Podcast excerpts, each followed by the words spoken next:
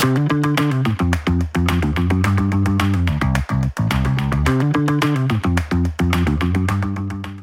friends. Welcome to Startup Simplified, a Ketitik podcast. Today, I'm going to be your host. I'm Jimmy, the co founder of Kitalulus, and today we'll have Bipin, co founder of Ketitik, and he's going to be in the hot seat today answering some questions from me. Bipin, such a pleasure to be here. Likewise, Chief. Likewise. Thank you for hosting me. It's a role reversal this time. Yes, yes. I've been looking forward to this day. So, you've been well? I've been, I've been well. I've been well. How are you doing? Good, good, good, good. So, wanted to really touch up on this podcast that you've been doing for quite a while. I understand that you've almost done 10, often if not more. Yeah, we've, we've completed almost 10 episodes now. Right. Uh, a few more are lined up uh, for, for the next couple of months. Yep. Then we're going to take a bit of a pause. Uh, because so far we've been speaking to a lot of founders and uh, now we're going to bring a lot of venture capitals Oh. uh, on the podcast, get their view as well. Yep. And after that, we plan to start a series where we are discussing different verticals, like for example, edtech, uh, fintech, uh, AI. So, want to do more of a panel discussion where we bring in experts from different uh, domains and try and understand different uh, verticals and how they operate in Indonesia. Right. But yeah, it's been great fun, great journey. So I, I'm curious, right? I uh, doing this kind of podcast, it takes in a lot of your time, especially you as the founder of the company, and it's a big investment, right? And Sure. you have so many other things on your plate. How does this actually stack up in terms of your priority, and why is it is is that so? Hmm, good question. So, uh, fortunately, it does not take a lot of time because I don't prepare for any of my podcasts. Uh, there's zero preparation, to be honest. Uh, I I basically just get into the podcast, and uh, it's it's a very genuine flow with which we go. So yeah, it is it is that two two three hours uh, which which it goes. Uh, so from time perspective, I think it's pretty all right. The reason why we wanted to do this uh, is more important. So one is a selfish reason that we wanted more brand awareness for Ketitik, right? Uh, we are super fresh, first time founder. Right. Right. Uh, we wanted more awareness Yeah. for Ketitik. Yeah. So that was one of the reasons why we started with the podcast in the first place. And second was that uh, I genuinely feel that uh, there are a lot of very interesting podcasts happening in India and in the West when it comes to uh, startups. Right. But that was missing in Southeast Asia. So uh, we were like, okay, let's start with Indonesia first because there's a lot of action happening over here. Yep. And then gradually bring in more folks from Singapore and the other countries Right. and explore the landscape as such. Right. Because it's very different, right? I mean, uh, Southeast Asia itself is very unique, within which Indonesia is more unique, right? So uh, the idea was to bring the journeys of founders uh, to the to the audience, right? Every every founder's journey is very unique, Right. right? I mean, I had a chat with you, I had a chat with Wafa, I had a chat with uh, Mas Ari from Flip. Very unique uh, journeys, right? Very unique journeys, but they all lead to pretty much the same success which we are talking about. So the idea was that okay, let's give an audience the taste of different methods, different journeys which lead to building a strong, successful startup. Right, right, right. Yeah. Thank you for sharing. How do you actually see, you know, like having this, this podcast? How do you weave that into eventually uh, building the success of Ketitik at a later date? Well, I mean, uh, although we try to keep it a bit separate, the podcast and Ketitik, the idea is uh, to generate a lot of uh, a lot of noise around Ketitik. Like for an example, uh, for example, you, right? You're running a pretty strong, successful uh, startup, Kitalulus, which employs now close to what 200 people. Uh, yeah, to 300 yes. 300 people, right? Now, when I interview you, I am directly reaching out to those 300 people, right? And that is my target audience at Ketitik. Oh, I see. White collared, yeah, uh, people, right? So I am able to reach out to 300 people at a fraction of cost. Number one. Number two, I learn personally from your experience. I mean, you. This is your third startup. Uh, I learn a lot from your experience. Number three, I get to know more founders. So there's a strong network effect which comes into play. Right. Like, I, I mean, you being very sweet, uh, but it has become so easy for me now, right? Just to drop your text that, hey, bro, need this help, right? Yep. Because we were because we spend that kind of time, Yep. right? Yep. So yeah, I mean, there are a lot of factors uh, for this uh, for this podcast, but the most important one is to bring different founder journeys Right. uh, to the audience. That's the most crucial one. The rest, everything is a selfish reason. Right. Right. Yeah. Understand. Okay. Thank you for sharing. So, so want to understand. Um, you've been. You told me that this is the first time you being a founder, and you have a kid, one kid, right? One, Yeah, one kid, one Yep. kid. Uh, a son, Gaurav. No, his name is Palash. I'm so sorry about No. that. Uh, and uh, uh, yeah, I mean, it's actually a big risk. So I, I was speaking with one of my uh, colleague the other time, Hmm. and he asked me, uh, you know, being a co-founder, it's not just about having the right motivation, right? Mm-hmm. It's got to do more than that. Yeah, when we answered, yeah, especially when you have a family. Mm-hmm. So my co-founder said that yeah, you need to have without income 24 months of runway to make sure that your company can actually not your company, your family can actually buy survive, yeah. Yeah, and so forth, right? Correct, correct, correct. And it's a it's a race. You having a kid and then you having a wife. Yeah. Why do you want to make that leap? Hmm. Good question. I have I've, I've tried to ask this to myself a lot of times. That "Oh, are you an idiot? Why are you doing this? But uh, so uh, multiple factors uh, to it. One that uh, I was itching to bring uh, a product like Ketitik uh, to Southeast Asia for last three and a half four years. Right. Right. Uh, the short form news app, the whole concept, uh, I was marinating on that for a very long time. Right. So the itch, wa- the itch was there in there, very real. That is one. Second, uh, I figured out that I mean, I'm 36. Last year I was 36. Now 37. Uh, if I don't do it now, it's gonna get very tricky. It's gonna get extremely tricky uh, in the future to basically take this.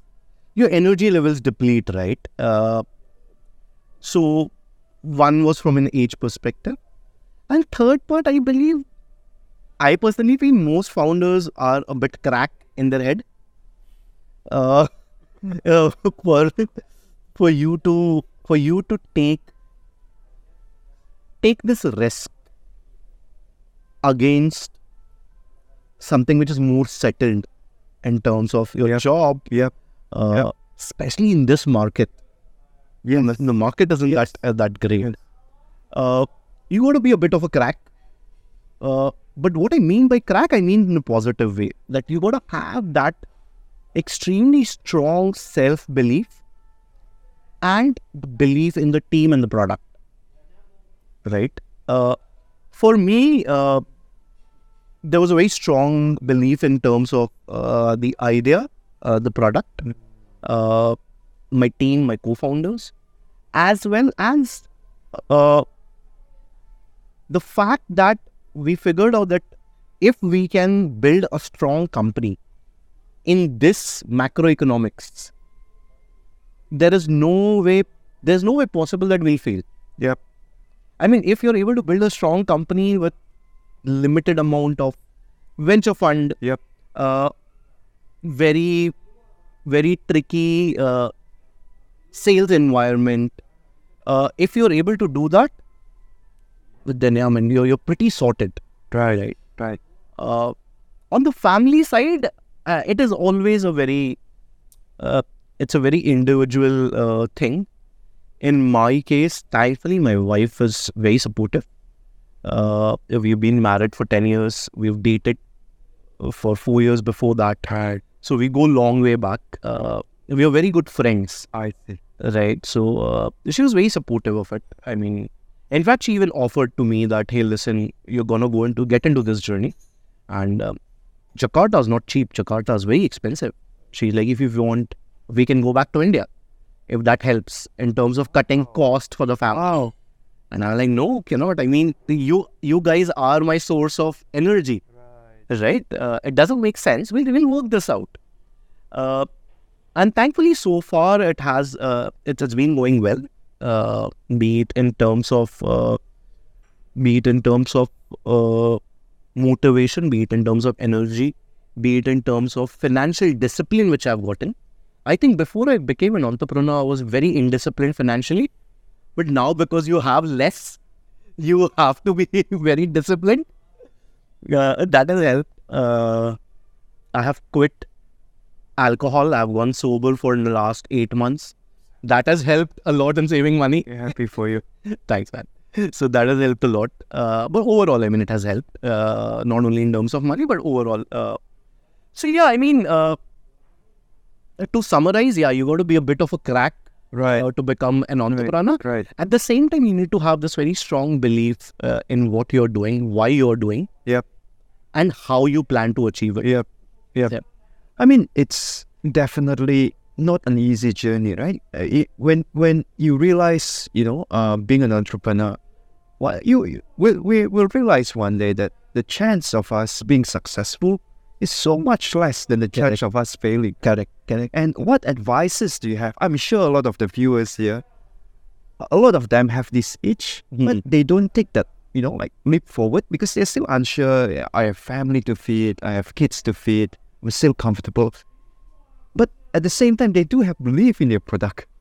No, uh, sure. So look, I mean, if I feel if you are unsure to take that leap, don't do it. You should you should take that leap of faith only if you have at least on the personal level within your heart and head you have certain surety that irrespective of the result you will enjoy the journey. Look i mean as as you rightly said the the chances of success are so slim in entrepreneurship. I mean for every successful story which we read on tech in asia or techcrunch there are thousands uh, who have failed and gone into darkness. Yep. right? Yep. more than thousand. Yep. right? So now uh, for us it's it's very very crucial that you should be sure that hey if nothing else i will enjoy this journey. Right? For me that is something which which motivated the most. I'm like okay i don't know about the result. Right? What we can do best is put our work out there and i will ensure that i enjoy the journey Right. I I make sure that I enjoy building those relationships within the ecosystem, building a strong team, uh, growing the interns which we hire, grooming them to become good, successful people uh, as they as they grow in the future, making that impact. At least trying to make that impact. Right. Right. Again, impact is a very loosely word used word. Uh, people just use the word impact very loosely. But yeah, for us, it is very important that we make that impact in terms of, let's say, in our case, it's a news reading experience. We make that impact for our users, wherein it saves time for them. Yep. It gives them a clean reading experience, Yep. which is missing. Yep. Right. So, whatever is the impact which you have in mind, uh, you got to be sure at least that you'll enjoy the journey. Right. Right. Right. Right. Right. Right. If you have even the slightest of the doubt, my suggestion don't do it. Because then you'll keep cursing yourself. If whenever things go wrong, you'll start cursing yourself in your head. Ah, I told you, not don't do it. I told you, right? Yep. Right. Yep. Yep. Yeah. Yeah, but it's it's you, you need to have so much clarity, right? Sometimes the doubt, it's not about the doubt about the product, but the doubt whether or not you should make that jump, right? Doubt is always about the self. Doubt is always about the self, right? Uh, it's it's look product clarity, idea clarity. A lot of people have because you think so much about the idea, you start feeling in your head that it is a successful idea. It is. It will be successful. You're very sure about that. But do, do you have it in yourself to sacrifice your sleep, your time, your money, uh, a lot more? Yep. Right? Do you do you have it in you? Is the doubt always? Yep.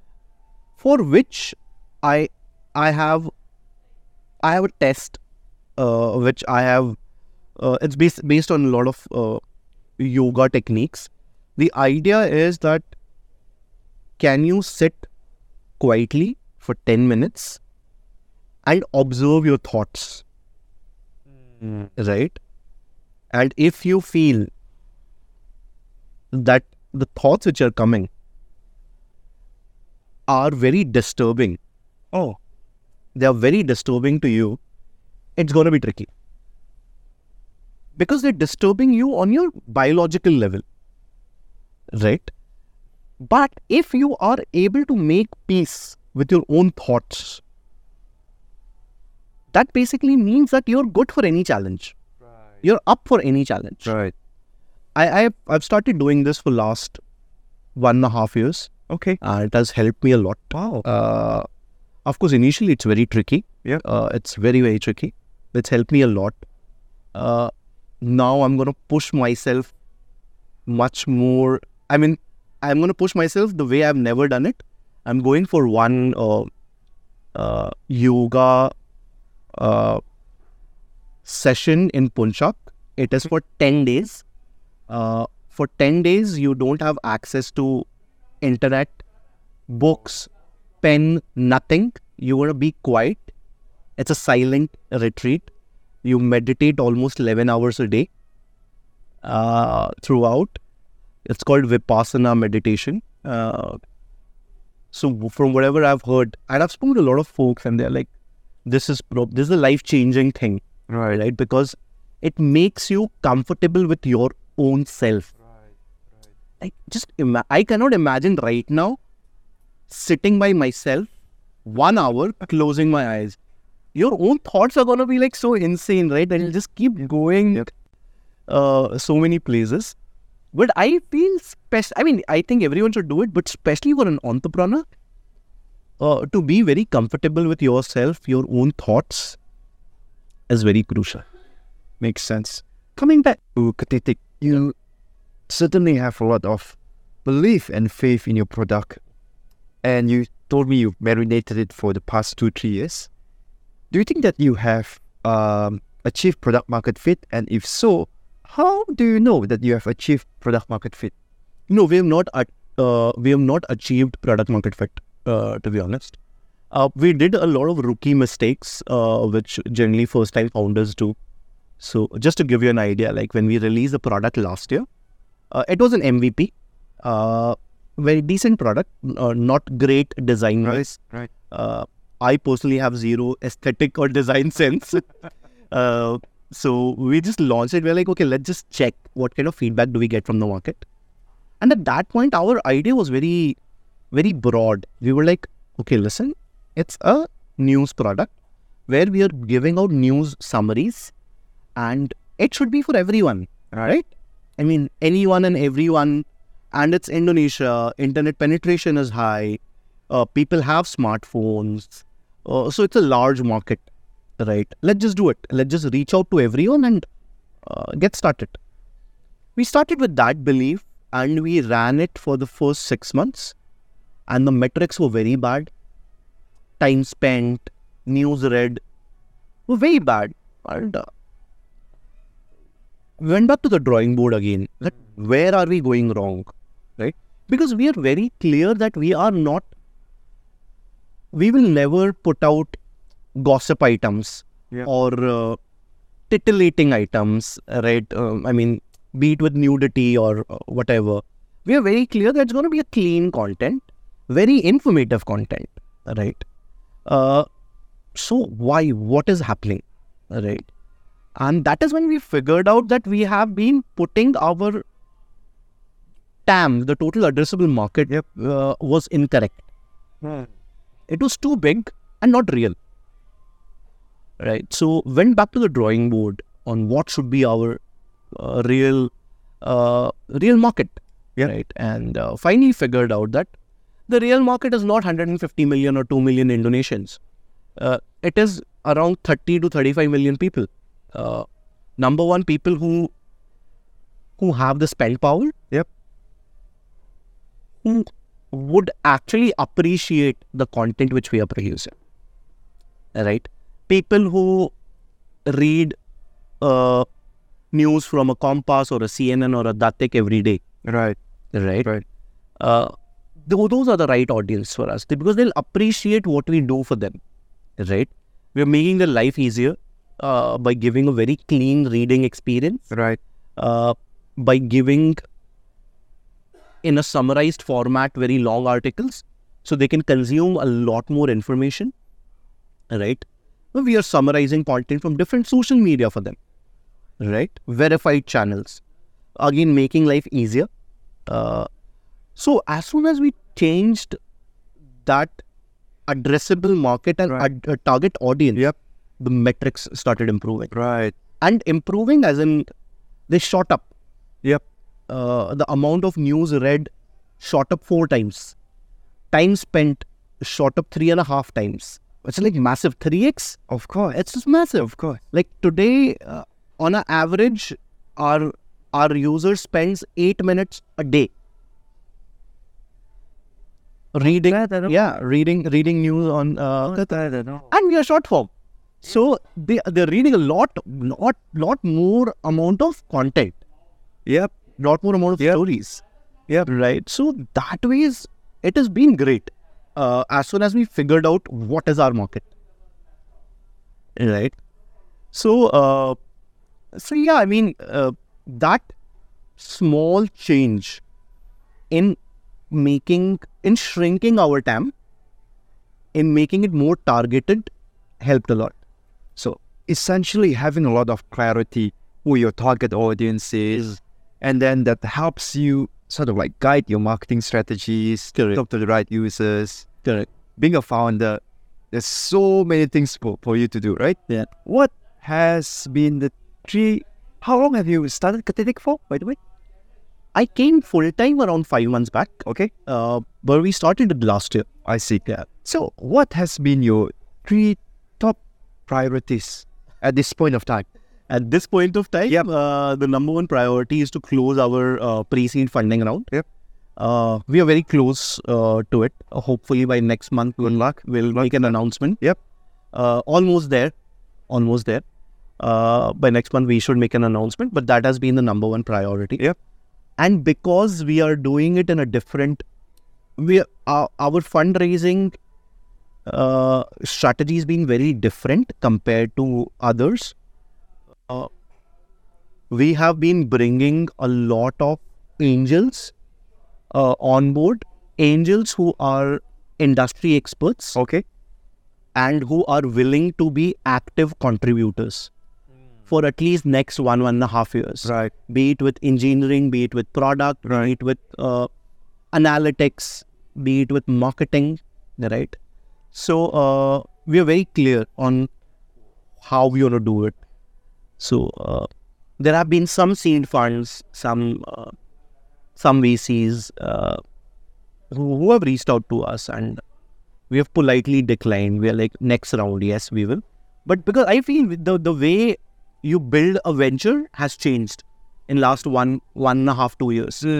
Earlier, it was the case was very different. It was like, okay, here's five million dollars, go build a venture, Yeah. hire the smartest of the people. Yeah. Now you cannot afford to, right? So I want to be, I want to bring angel investors whom I cannot afford to hire or whom I cannot afford to pay for consulting also, right? So Makes sense. yeah, so number one has been uh, priority has been uh, uh, closing the fund. Number two uh, has been fixing the product roadmap. So we've been doing a lot of study, a uh, lot of user surveys, uh, sitting with our users, uh, sitting with the industry experts, and we have finally fixed our product roadmap. So generally, what happens? Uh, again, correct me if uh, if I'm if I'm going somewhere else because you've done this a lot in the past.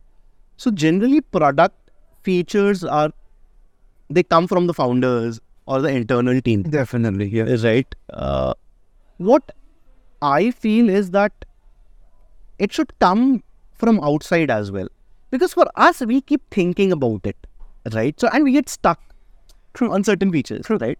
But if we have a third person with may or may not be correct, Yep. but it's at least a different viewpoint, Yep. right? So we started speaking to a lot of users, uh, did a lot of blind tests uh, in terms of people who have never heard about Ketitik, just gave them the app that hey, see. And thankfully, because it's a very social media feel, Yep. they just figure out okay, you just I swipe up to see what I see. And then we ask them, what if it is you? What would you want to, it to be uh, uh, to be improved upon uh, and lot more? So fix that product roadmap. Um, that is number two. Uh, it's being taken care of. Uh, number three uh, has been this podcast and creating a brand around us. Right. Right. right.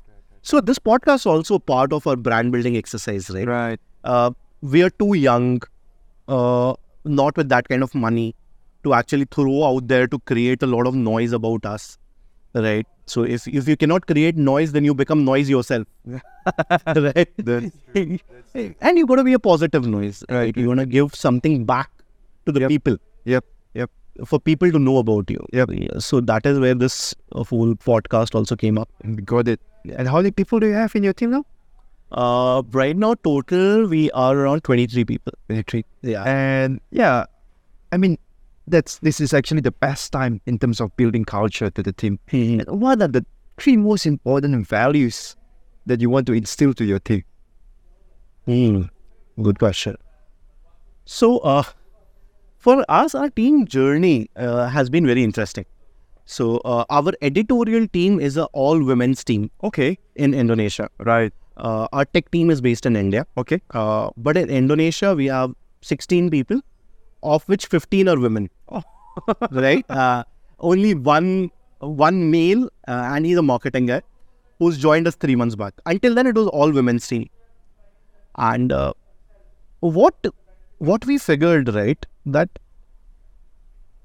because it was a fresh start for all of us, and from the day one, we told the girls, and everyone has uh, everyone who's in the team right now, they are from day one Oh. right? Day one. And uh, our conversation for the first time also was that, hey, listen, it's a fresh board. You have to define what is going to be the culture. You, as a team, you have to define what is going to be our editorial culture. I feel when people say company culture, company culture, you cannot have one culture for the company because there are different teams which operate differently Yep. you have different cultures. Yep. Uh, you have a different tech culture. Yep. You have a different sales culture. You have a different editorial culture. Like an example in our case. Uh, I'm very proud of the culture which our editorial team has set for themselves. Uh, it is not easy work. Uh, it requires a lot of sacrifices. You work on festivals, uh, right? You work on weekends. You work late night and the girls have been amazing, amazing. Uh, our editorial team is spread across Indonesia. We have uh, people in Lombok, Bandung, Bogor, Jogja, Yep. Bekasi, Yep. and uh, we are completely remote. Yep. And the way they work together, it is so inspiring. We created one editorial playbook in the beginning. Yep. Post that, we've just been updating on that editorial playbook Right. but it's the girls. I, to be honest, I take no responsibility uh, of any success which they have had. It is all to them. Uh, we've created strong teams within editorial who work together and who have their own leadership, which they have chosen within the team. Oh, Right? Uh, interesting. and only three of uh, the three of the girls in the editorial team they have experience like they have worked with cnn Kompas uh, one with idn the rest are all fresh graduates Right. all journalism graduates Right. but all fresh graduates Right. right so uh, the way they have grown in their journey oh, it is so fulfilling so fulfilling because you you've seen them right you've seen them fresh out of college and now you see them becoming this amazing person. It's so fulfilling. Indeed, indeed. How do you keep them motivated? Ah, so there are. Uh, I I I think motivation is very overrated. Ah, Okay, interesting. uh, motivation is very overrated. I think more important is do you respect your team individually and also as a team? Do you respect them? Are you transparent with them? Transparent. Yeah. The transparency also comes from respect. If uh, if I respect Jimmy, I'll be very transparent with him Of course. right? How transparent are you with them in terms of future, runway, everything? I mean, we discuss everything. Uh, every Monday we catch up for good two hours and we'll discuss what is our runway, where's our investment going, what have been the numbers, everything. Uh, it's a small team. We discuss everything, Right. right? Uh, and we uh, get their feedbacks as well. Yep. What do they think? What do their parents think about the product, about the update? So it's good fun. Of course, it's small, so it's easier. Yep. Uh, I, I will not. I'm not sure if we can do this at scale. Uh, I'm not sure, but yeah, I mean, we'd love to, uh, to some amount at least. But yeah, so, so uh, transparency, respect. If you are able to manage these few basic attributes, they'll be motivated. Look, in our case, because they are, this is what they have studied. They have studied journalism. I Right. see. So I don't need to motivate them in terms of their work. Right. They get motivated as soon as they see how many people are reading their content, Right. the content which they are creating. Right. Right. That's good motivation, you know, Right. right? We have never fired anyone Yep. uh, in our journey. Uh, we pay them pretty decent, uh, so money is uh, is is not a uh, large problem. Uh, lot of these uh, these amazing girls, they they don't have permission from their parents to work. So uh, it would not have been possible for them to come and let's say work in Jakarta. Yeah. So they are very happy Right. that that uh, they, they can contribute a lot more uh, while working remotely from their home. Yeah. Right. Yeah. Uh, which is very fulfilling to me as well personally, uh, and it creates a very, very warm and genuine atmosphere within the team. You treat them almost like your partners, right? Being transparent with your runway, so on and so forth. Yeah, yeah, yeah. We do, we do. And I mean, look, this is something which we decided amongst uh, amongst the founders in the very beginning that we will keep this transparency Hmm. uh, because we are so early in our journey, and uh, they deserve to know it, Right. right? Because it it cannot be the case that we know that in next two months we'll be out of money Yep. and they are stuck. Right. Uh, I don't believe in operating that ways. Yep. Uh, I understand that you should not be that open because things leak out and everything. Yep. But then that is where you test your culture. That is where you trust, uh, Right. test your trust. Right. Right. Right. Uh, for us, it's been from day one. We've t- told them that hey, listen, this is what it is. This is what it is. Right. Uh, and thankfully for us, we've had some very good supporters. Uh, we've had some very good cheerleaders in terms of investors, uh, in terms of open overall ecosystem. Yep. Uh, the support has been really amazing. Uh, like even now, uh, we have uh, some of our earlier angels and like just let me know just let us know what you need uh, is it more money connects whatever you need right so that is very fulfilling uh, that's very fulfilling i think we are on the right track uh, within the next six months uh, we start monetization uh, we'll start having some revenue in indonesia Right. we are going to expand to singapore malaysia and philippines Right. uh, with the Wow. with the english version Okay. uh, yeah, thank you. Uh, so yeah, the expansion is also on the card. Right. Um, so yeah, it's going to be good fun, I believe. Yep. Yep. Yep. So with a lot of these fresh graduates, we almost need to to get this kind of balance because they're they're highly motivated. There's a lot of fire in them. So sometimes they're still a little bit rough on their edges. Correct. So you need to polish them, right? Yeah. And when it comes to some, I'm not sure if you have to sort of like switch one person from doing A doing something like B, and and that requires a bit of alignment and like sitting down with them. So so, I was in your shoes once, Mhm. and um, it took me quite a while to actually sit down with them on a period of a few days time to align and realign, align and realign. No, uh, fair, absolutely fair. So the way we what we have done, right? Uh, we have hired, uh, very initially we hired a bunch of experienced people, Right, and then it's all a team of fresh graduates, Right. Right. And the way the we structured is that it's actually these senior folks are the ones who are gonna drive these okay, fresh grads, Right. Right. So, be it in terms of alignment, be it in terms of uh, change in processes, be it in terms of uh, of external motivation if needed, right? It all drives down from top, like Yep. let's say from me Yep. to the experienced batch, and then from them to our team of uh, fresh or less experienced right, team members.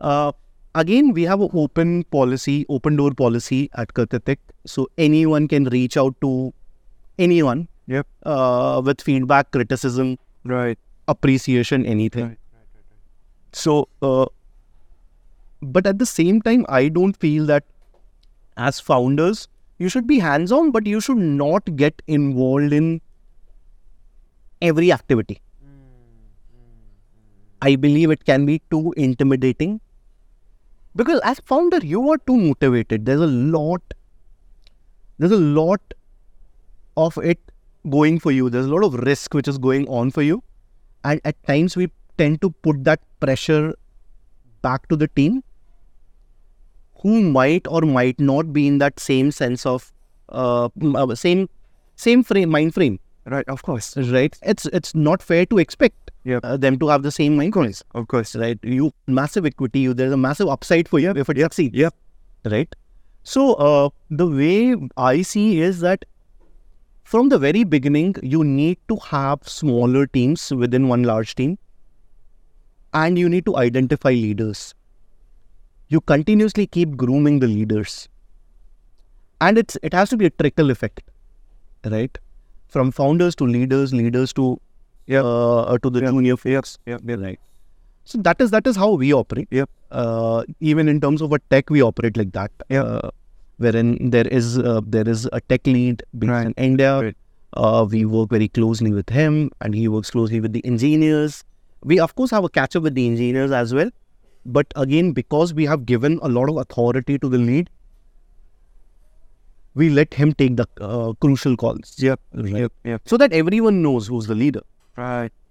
Makes sense. So that autonomy that you drive towards the team, uh, you know, like grooming the right lead and identifying in the first place isn't as simple as well. It and then grooming as well, it takes so much efforts. correct So my experience, um, having you know like intern, if they are able to spend say an hour a day with the senior management, there's a you know like a seventy percent likelihood, eighty percent likelihood in six months to twelve months down the road that they'll be good.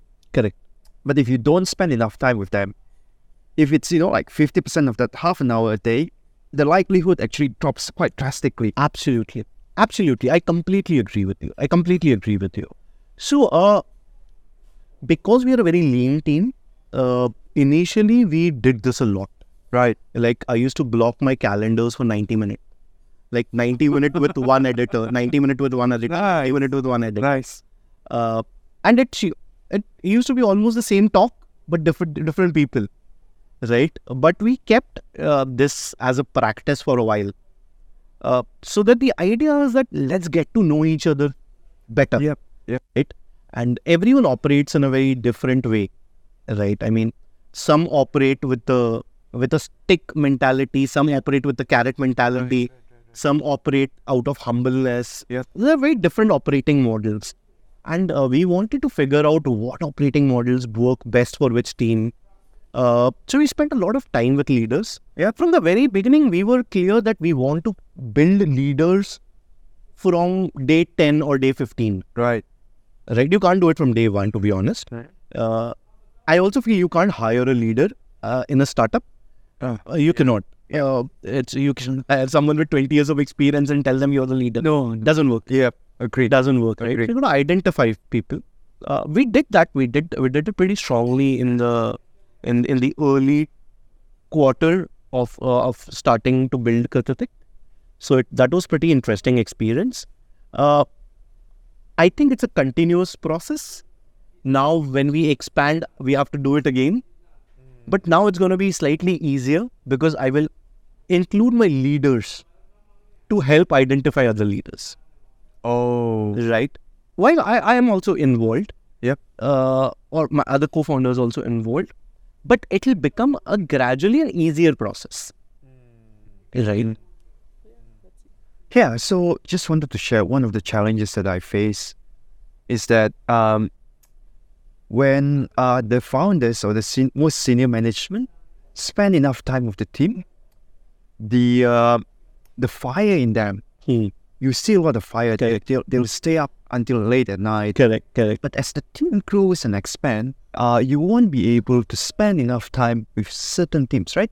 Correct. Even though things are already sort of like consist- consistent, stable, and sometimes the seniority and you the experience that you bring in, the senior management brings in, Mm. helps identify problems which you know some of the younger leaders wouldn't be able to do so Correct. and and um and as a result if those things are not identified it of course sometimes snowballs into certain things Hmm. do you have any idea on how to solve that No, absolutely no. But I, I agree with you 100% because I have been part of teams personally yep. where it's a very close knit team yep. when we are very small. And then we're like boom there's there's a massive growth which happens. Yep.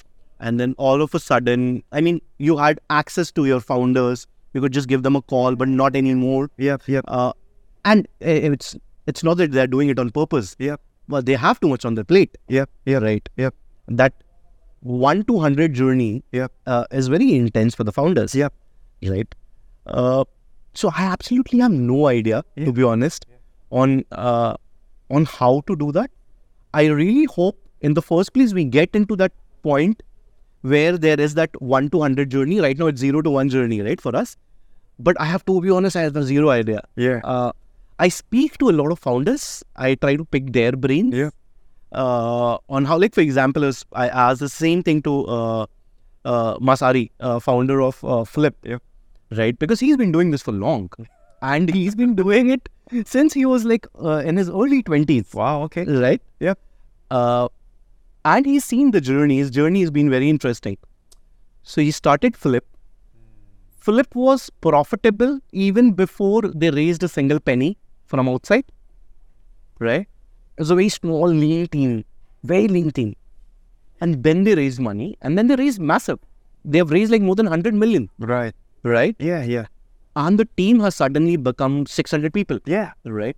And he himself is a very young guy. He's now 20, 29 and he's hiring people who are in their late 30s right. Very experienced folks. And i was asking him like how do you keep them motivated? Right? How, how does this happen? Uh, earlier it was a small team. And a lot of them are still with him. They're still part of the team.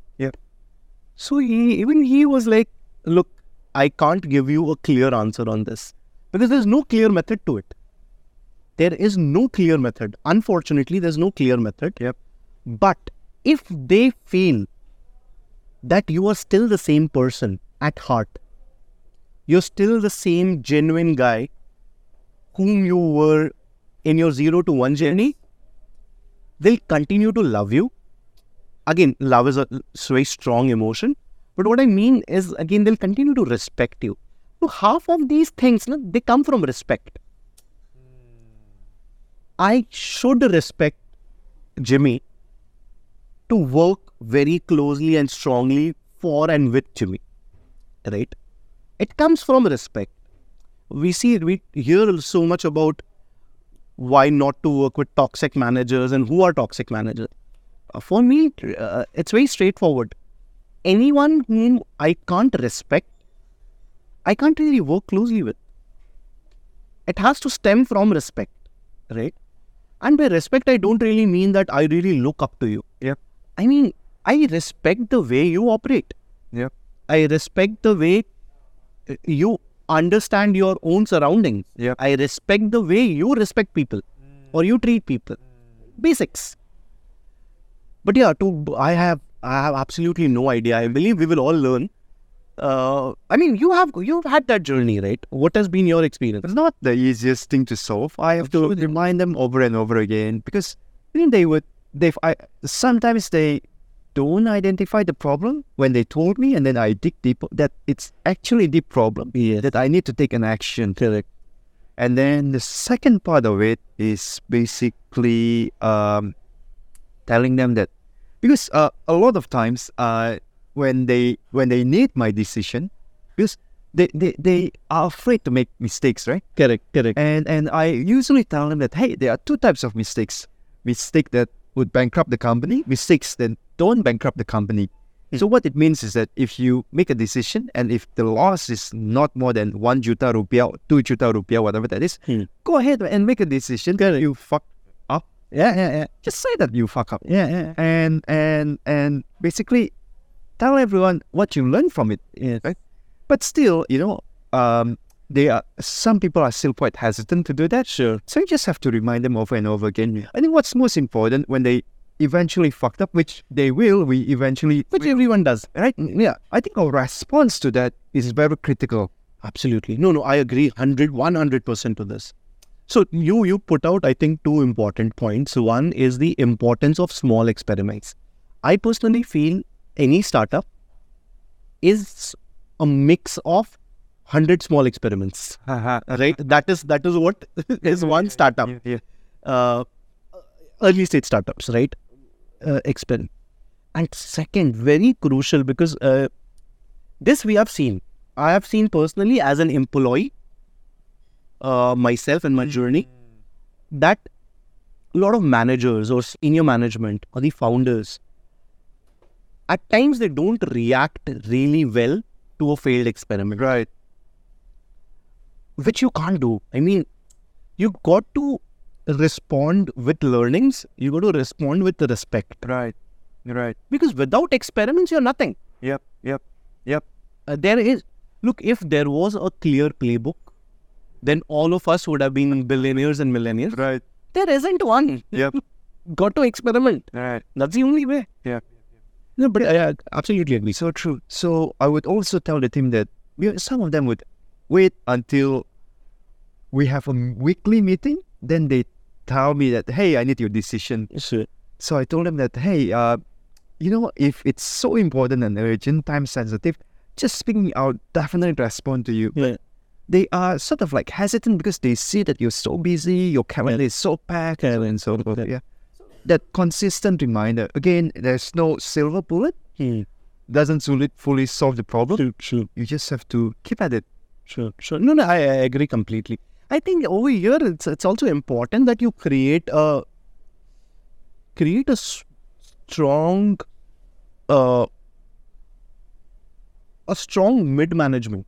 By mid management, I mean a strong uh, strong force of people who are capable of making decisions Yep. uh, quickly Yep. on your behalf. Yep. right? Who have that autonomy uh, to make quick decisions Yep. on your behalf because you they can't involve you in every decision. Mm. For us right now, because we are at such a scale that uh, I can get involved in everything. But let's say at your scale, uh, where you're talking about 300 people, uh, it's your day is full of small decisions, Right. full of small and large decisions, but mostly small decisions by everyone Yep. right? And you can't be part of every decision Of out course. there. So I think if if you have uh, a bunch of leaders, uh, leaders, I mean, again, leaders can be leaders with title, with designations, or PR can or can be leaders, just leaders, Yep. Yep. right? Who are who can take that decision very quickly on your behalf. I think that is that will that will that will solve a lot of lot of problems. That's true. That's true. So, well, uh, one final section that I want to talk to you about is about go-to-market strategies. Sure. And different uh, startups have different go-to-markets. I'm sure you've talked to Flip, a CEO and founder. Yeah. He's, he's, found an amazing uh, go-to-market strategy. Okay. And in your opinion, what are the key elements to look for or factors to identify that this is the right go-to? Well, that's a that's a deep question. Uh, again, I'm not an expert uh, at this. Uh, I, I read a lot. I, I consume a lot of content, and I speak to a lot of people, be it uh, early stage founders, investors, and lot more. And that is how I uh, get my understanding uh, and my knowledge. What I have figured out is that especially from a GTM perspective, people don't really spend time in the market understanding it. They basically just read some report, uh, speak to two people, and launch. Right. I don't think that is the right approach. Uh, especially as a founder, uh, I- be, I feel if you're starting up, you should you should spend at least a quarter, minimum a quarter, speaking to users, speaking to different set of people before Right. starting. Right. First place before Yep. starting. Yep. Same goes for launching features or launching new products. There is a school of thought launch fast, fail fast. Yep. I don't agree to that. Not anymore. Again, as I said, the times have changed. Uh, launch fast, fail fast used to work when there was money in abundance. Right? When there was a lot of money available, easy money available, it used to work. You could keep doing quick experiments. Quick experiments which were expensive experiments Right. right? In this macroeconomics, it's better to take your time. It's better to study the market and then operate with a certain level of confidence because you've studied the market, because you've spent time. You at least have fair amount of certainty, right? Because it is backed by numbers, it's backed by your experience. Yep. Yep. Right. So that is one very crucial part. Second is uh, the problem which happened with us. Yep. We overestimated the market size. And it has happened with a lot of people. I mean, it has happened with a lot of founders in large markets like India. Right? Oh boy, there's such a massive population, uh, internet penetration is high, everything. Boss, the paying customers, it's the same 10, 15 million. Yeah. Exactly. And it's the same set of customers which everyone one has, Yes. right? So how are you going to justify your growth? How are you going to justify your valuations, right? Uh, so identify that uh, that market size. It's, it's that's very very crucial, extremely crucial. Uh, oversizing it in our own heads Yep. uh, is the worst thing which you can do Of course. uh, because that gives you a false sense of size and scale Yep. Yep. uh, which creates a lot of illusions. Yep. Uh, so yeah, of course. Uh, the rest from a GTM perspective, again, I feel that uh, you you need to be out there in the market speaking to people. Yeah, that's the best thing. I mean, no, no consulting report or white papers are gonna, uh, uh, or research gonna help Of you. course. Of course. Of Uh, spend some time. Yep. Be on the road. Yep. Yep. Spend time. Even ChatGPT won't be able to help you on this one. No, I don't. Definitely not. Otherwise, sure. otherwise ChatGPT would be a billionaire by now. Correct, correct.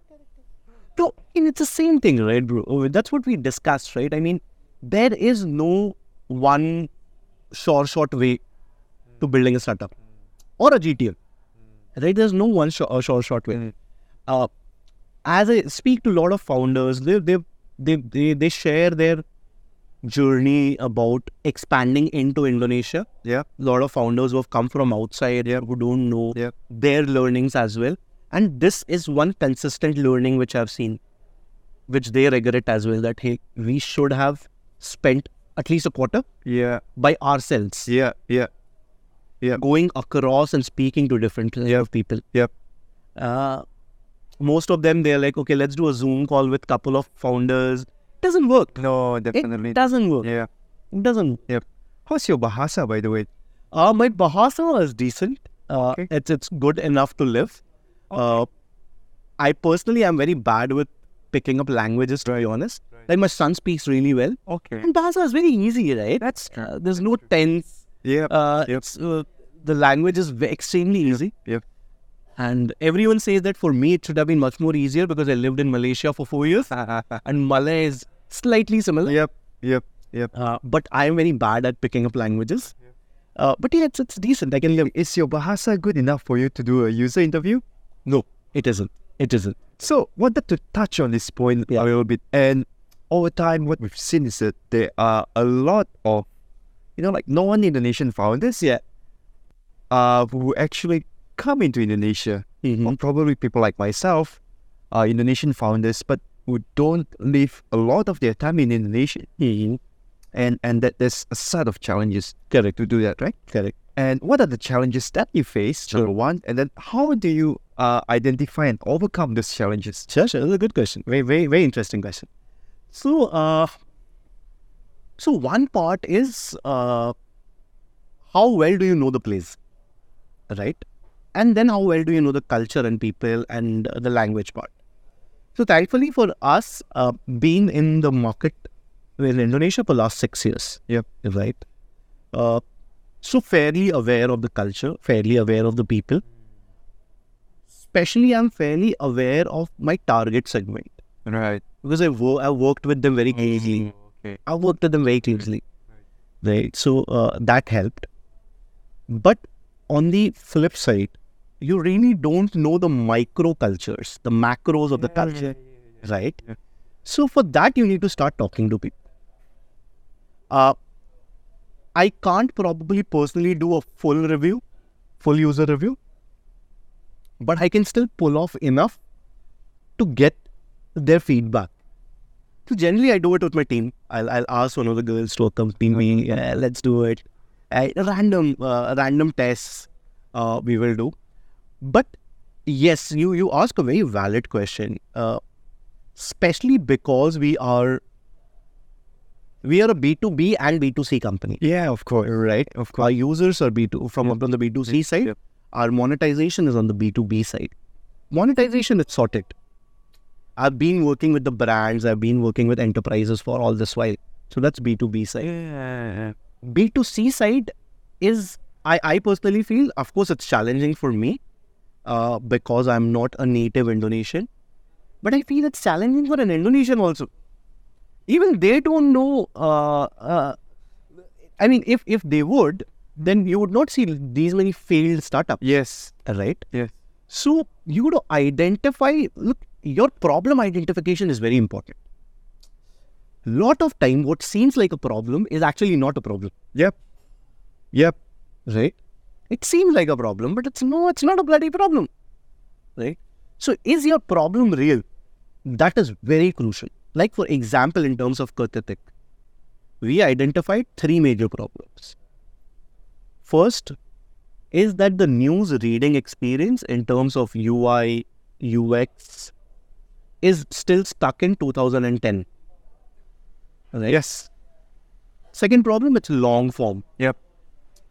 And unfortunately, most of us don't have the patience anymore Yep. uh, to read everything in long form. Yep. If there is something which we are really interested in, we will read the whole thing. Yep. But if not, then just tell me. Just tell me, bro. That's it. Just Yeah. tell me, right? Sometimes you have to go to the third page to Correct. search what you're looking for. Absolutely, right? That is number two. Number three is the overall experience of news reading, where you have ads coming out of nowhere. You're trying to re- read an article, there will be a video popping up, Yep. Yep. right? Uh, so many weird personalized ads going here and there. These were the three major problems. Yep. Then there are other micro problems, which we have identified. A lot of micro problems, but I will not get into those. We started first with the fact that are these three real problems? Hmm. If these three are real problems, then a solution makes sense. Right? So it started from that point, and that is where we started speaking to a lot of people. In fact, okay, so even before we launched, we'd spoken to more than 6,000 people. Oh. 6,000. We did, we ran surveys with companies Yep. uh, asking them different set of questions. Right. Again, six thousand is not a very large base, but I think it's a it's a sizable base Definitely. to get you an idea. And it was 93 percent. Ninety-three percent of the people agreed that these three are major problems. Right. Right. So okay, then we identified the problem. Right. Right. That's the first thing. Right. Most important thing. The problem is real. Yep. Now you build. Now you build a solution. Right. Fortunately, unfortunately, the business in which we are as, uh, as a company, it's not a very lucrative business for venture capital, Mm. uh, which we are very okay with. Again, there are. Uh, I keep speaking to a lot of venture capitals, and uh, they are very surprised with the way we pitch. Like for example, my pitch is very straightforward. We are building a non-addictive app. Okay. They did. They're like, what? Yeah. It should be addictive. No. I mean, okay, right now, peop- uh, a user is spending eight minutes on our app. If anyone is spending more than 15 minutes on Ketitik app, I believe they have a problem. You should not consume that much amount of news content. It's not good for you. It's not healthy for your for your mind it's a short form content. Within 20 seconds, you can read one article, one summary. 15 minutes is a long time. 20 30 articles. Yeah, and it's all personalized for you. Yep. It's personalized based on what do you want to read, what categories you're interested in. Uh, so as soon as we tell that we are building a non-addictive experience, they're like, ah, mm, but I'm pretty okay.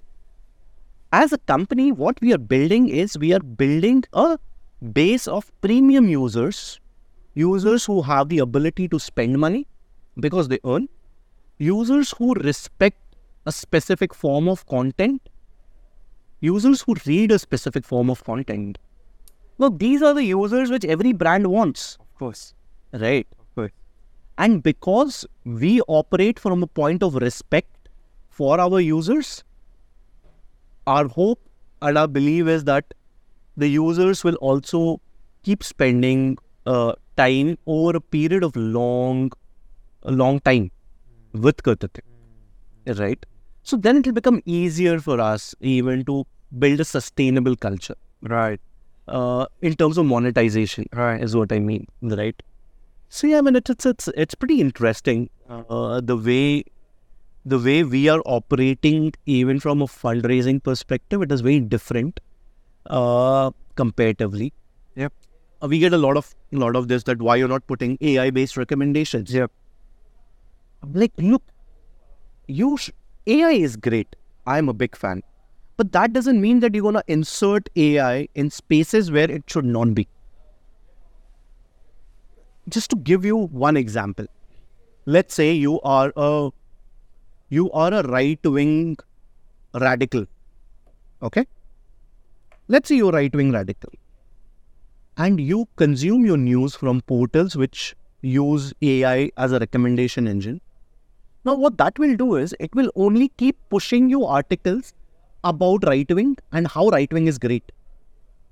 Now, tomorrow, when Jimmy is meeting someone else who does not agree with your view, you cannot have a conversation with that opposite person. News should make you a well rounded person in terms of your worldview and information. Makes sense. Recommendation engine is great for music. Yep. I agree completely. It's great for music. Yep. But not for this. It doesn't make sense. It just doesn't make sense.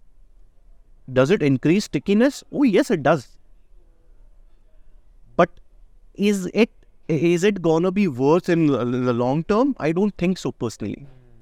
And these are some decisions which we have to take in the very early journey, Right. uh, very early stages of your journey, and we took that. Uh, I wrote as well that why Ketitik will never use a recommendation engine Right. for news. Right? Uh, it's a tough decision. Of course. It's a Of tough course. decision.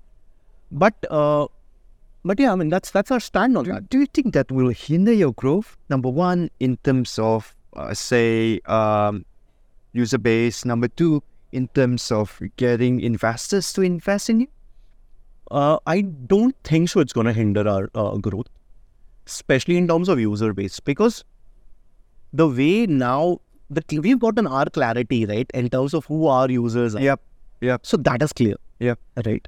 And uh, what we have figured out uh, is that the the set of users which we are targeting, they actually respect the uh, the cleanliness Hmm.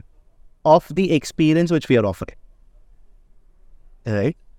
Uh, just to give you an example, let's say there are reports about suicides or uh, depression, Yep. right? And it's part of news, right? Of course. Now you indulge with two or three such short news on our app. You share one of them with your friends. Now, if there is an algorithm added out there, boss, you're done. Within one week, you'll be depressed because you will be pushed so much of that content. Right? Now, uh, the way we see it is that yes, it is possible that our growth might not be as quick as someone who's using an algorithm, but we will be able to sustain growth over a long period of time in this format. So let's say, for example, if there is someone who's using algorithm in Yep. similar format, Yep. they might be able to grow quickly in terms of users in the short frame, short period. But we are looking at the long game. Over a long period, we will be able to uh, have a more sustained growth, sustainable growth. Uh, as as I as I like to mention, it's a sustainable growth which we will have. We are experimenting a lot. We are going to introduce short form videos, news videos now. Uh, again, same format, very clean, non uh, recommendation engine based, based on your interest. Right. Right. Right. Right. So uh, yeah, I think I, I think in short, uh, to answer your question, in short run, it might hinder uh, explosive growth, Yep. Yep. But in long term, I think it's this is the way forward. Yep. Uh, When it comes to investors, I think the market is so different right now that uh, even the investors are not very sure on what do they want.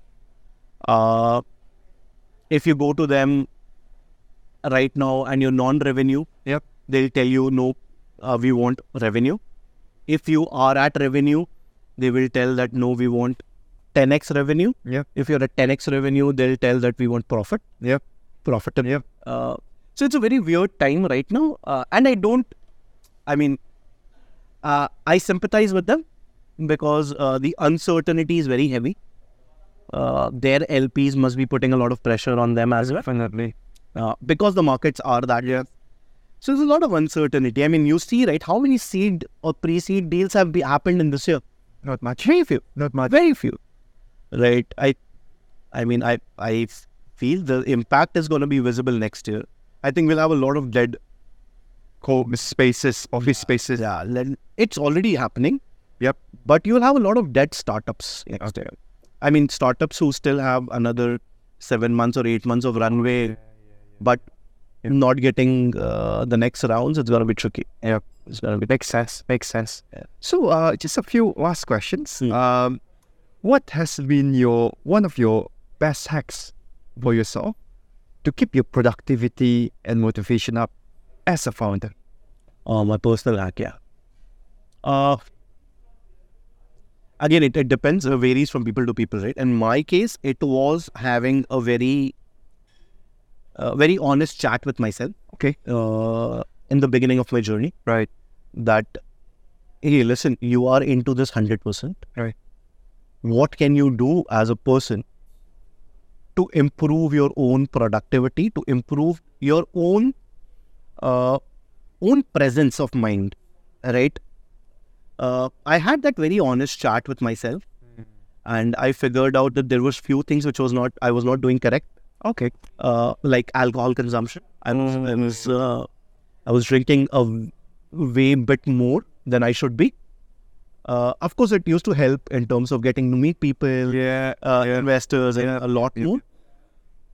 But when I analyzed, I feel I felt that it was there was more harm than good. Uh, so I took that call uh, in the beginning of the year that um, let's go sober. Good. Similarly, health. Right. I mean, your productivity is linked so much to your health Mental and physical. mental and physical. Uh, just figured that out as well. Uh, so started working out. Uh, I used to smoke a lot. Uh, I quit smoking. Uh, Wow. yeah, I've been smoker for last twenty years. That's amazing, man. Yeah, I moved from smoking to vaping, and now I've quit nicotine completely. That's amazing. Uh, yeah, they are small things, uh, but again, they these compa- they compound. So, like today itself, I see at least a five x increase in my productivity only because I've quit alcohol. really? 5x? Yes, because it compounds. Like one night of that drinking oh. carries over for next three days. Oh, man, because we're getting old, right? yeah, we're getting old. We're getting old. Even for young people, I mean, the body takes time to flush out That's true. That's alcohol, true. That's right? True. That's true. it keeps you stuck it keep makes you lazy makes you take weird decisions uh, which you regret uh, later so the, the interesting thing about alcohol is that you know the risks of what you're doing after you're drunk what alcohol does it it just makes you not care about those risks Yep. True. it makes you not care about the consequences Right. Right. like driving you know that you're not in a position to drive after drinking Yeah. You just don't care. Yep. Ah, fuck it, we'll see, man. Yep. I can't afford to do that now. Yeah. I've got 20 other people who are directly uh, dependent on me. Yep. Right. So, uh, but again, it's a very personal thing. I feel that I operate best without uh, alcohol. And, uh, and these last eight months, I've- if I've learned anything, is that I'm better off alcohol. Without being an entrepreneur or irrespective of that, personally, I'm better off uh, Without. better off without Without. without alcohol. Uh, That's really interesting. So the shift to entrepreneurship has shifted a lot of habits and questions about your long-standing habits. correct, And you make the changes. correct, correct, correct. I mean, it's been a very introspectory journey. I mean, uh, there's a lot of introspection which has happened, right? On look, I cannot expect my team to give hundred percent if I'm not giving hundred percent. Completely. And why am I not able to give hundred percent? What are the roadblocks? You, I, I mean, I, I had to sit back and figure out how, why, right? And so it's a, it's a very. I mean, we started this. You started. You asked this question in the beginning, right? The risks are so high. If the risks are so high, you would want to give more than your hundred percent. Oh, definitely. Right. Every day. Every day. Every day, every day, day in day out, you have to. Uh, there are a lot of financial risks which you're taking. Like today, I'm earning less money than I used to pay taxes every month, right? I used to I used to pay more in taxes than what I'm earning right now today. Now I have to make those decisions, right? Do I want to spend this money on alcohol, for example? Right. I mean, people say that, oh, hey, listen, I mean, uh, oh no, I did not quit because of the financial impact. I did not quit drinking because of that. But no, for me, yeah, that is also important. Right. It is important. Right. It is going to compound. Right. Apart from everything, it's going to compound. So anything which is stopping me from giving my 100%, Yep. I have to think. Yeah. I have to prioritize that. Right. Right. Right. Yeah, it's, it's been interesting. So it's amazing how um everything is actually linked together. Yeah. Whatever that you do, your family, your habits, and entrepreneurship, Yeah, and, absolutely. and you just have to find alignment in every single. Yes, yes. Again, there is no playbook. It's a very individual thing, right? Because I mean, uh, for some, it might be uh, it might be a different attribute. It might be a different habit which they have, which actually is keeping them down. Yep. Uh, it might not be a substance, but it might be the way they think, probably. Yep. Right. What is crucial is that you have that very honest conversation with yourself. lot of time i think we are not able to have it We we can't. We uh, uh, we tend to we tend to avoid our own thoughts uh, we tend to avoid our own opinions internally, which I believe creates a lot more problems in the long term than benefit. That's that's absolutely right. One final question, Bipin. What advice do you have for founders who are at your stage now, at the pre-seed round, or in their seed round, raising their seed round? Hmm.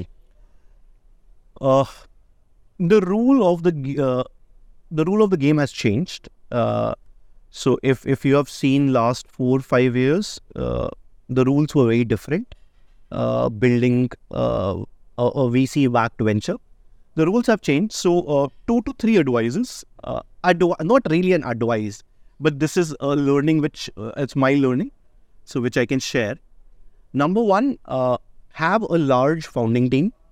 Founding team, watch founding team. Yeah. So I feel uh, gone are the days where Mm. one founder or Yeah. two founder can start. Uh, my suggestion would be have at least four to five uh, Okay. co-founders. Okay. Uh, co-founders from different uh, stream of uh, expertise.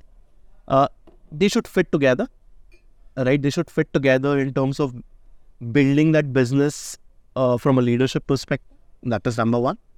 Uh, if possible, different kind of people, people who have different operating styles, because I think that helps. Uh, so large founding team, number one. Number two, get active angel investors. Uh, get investors whom you would love to hire, But you kind of but you can't afford to, uh, or can't even afford to pay them for consulting. Yep. Okay. Like I'll, I'll give you an example. Uh, we recently onboarded uh, Manoj Awasthi. He is uh, he was senior VP at Tokopedia Engineering. Okay. Now he's CTO at Julo. I understand. Right. Yeah. Now, for for us at this stage, even if we wanted one hour of his time with our engineering team Yeah. Yeah. to fix our architecture, Yep. it would have been impossible. Today, not only he has given us money, but he's also invested in our success. So he's giving us time as well, right? As a founder, you can't ask for more, Yeah. Of course. right? It's the best deal. That's the best deal. That's the best deal. So work on that. It is not easy. It is not easy to bring such angels, to be honest. It takes a lot of time and effort. I mean, we are today at uh, this restaurant, Royal Kitchen. Yeah. I am here almost four to five uh, five days a week, bringing and talking to angels. Oh. Uh, I've, I've made this uh, place a sort of my my go-to place in terms of uh, speaking to angels, convincing them to come on board. right. Again, uh, it's the same thing, right? I want active angels. There are some angels who are very clear that boss, listen, here's the money, Yep. don't bother. Uh, I we respect that uh, as well, but. 75% of the angels which which we have are active angels. awesome. Uh, so bring that. Try to bring your future customers as your angels. Okay. right? Uh, if you have identified uh, who who your investor, who your uh, customers will be, try to bring them uh, as angels. They'll give you that insight when you get onto your monetization. Right. Right. And third, again, have that have that honest chat with yourself. So these are the three three observations, uh, three uh, three learnings which I've had, uh, which I can sh- uh, which I can share with uh, others who are in the similar journey. Uh, yeah, I mean, and uh, sorry, the last one. The last one is don't let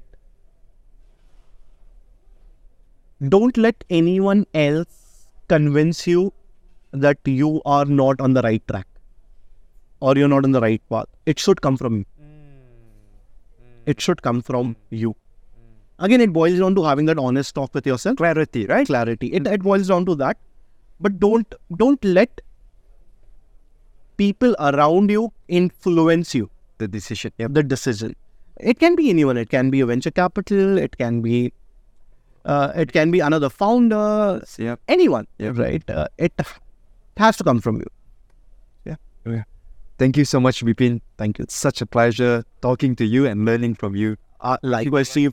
Thank you so much. Good having you. Uh, it's it's very interesting that you you took this initiative. You wanted to have this chat, uh, coming onto our channel and hosting us. Uh, thank you so much. Really, really appreciate it.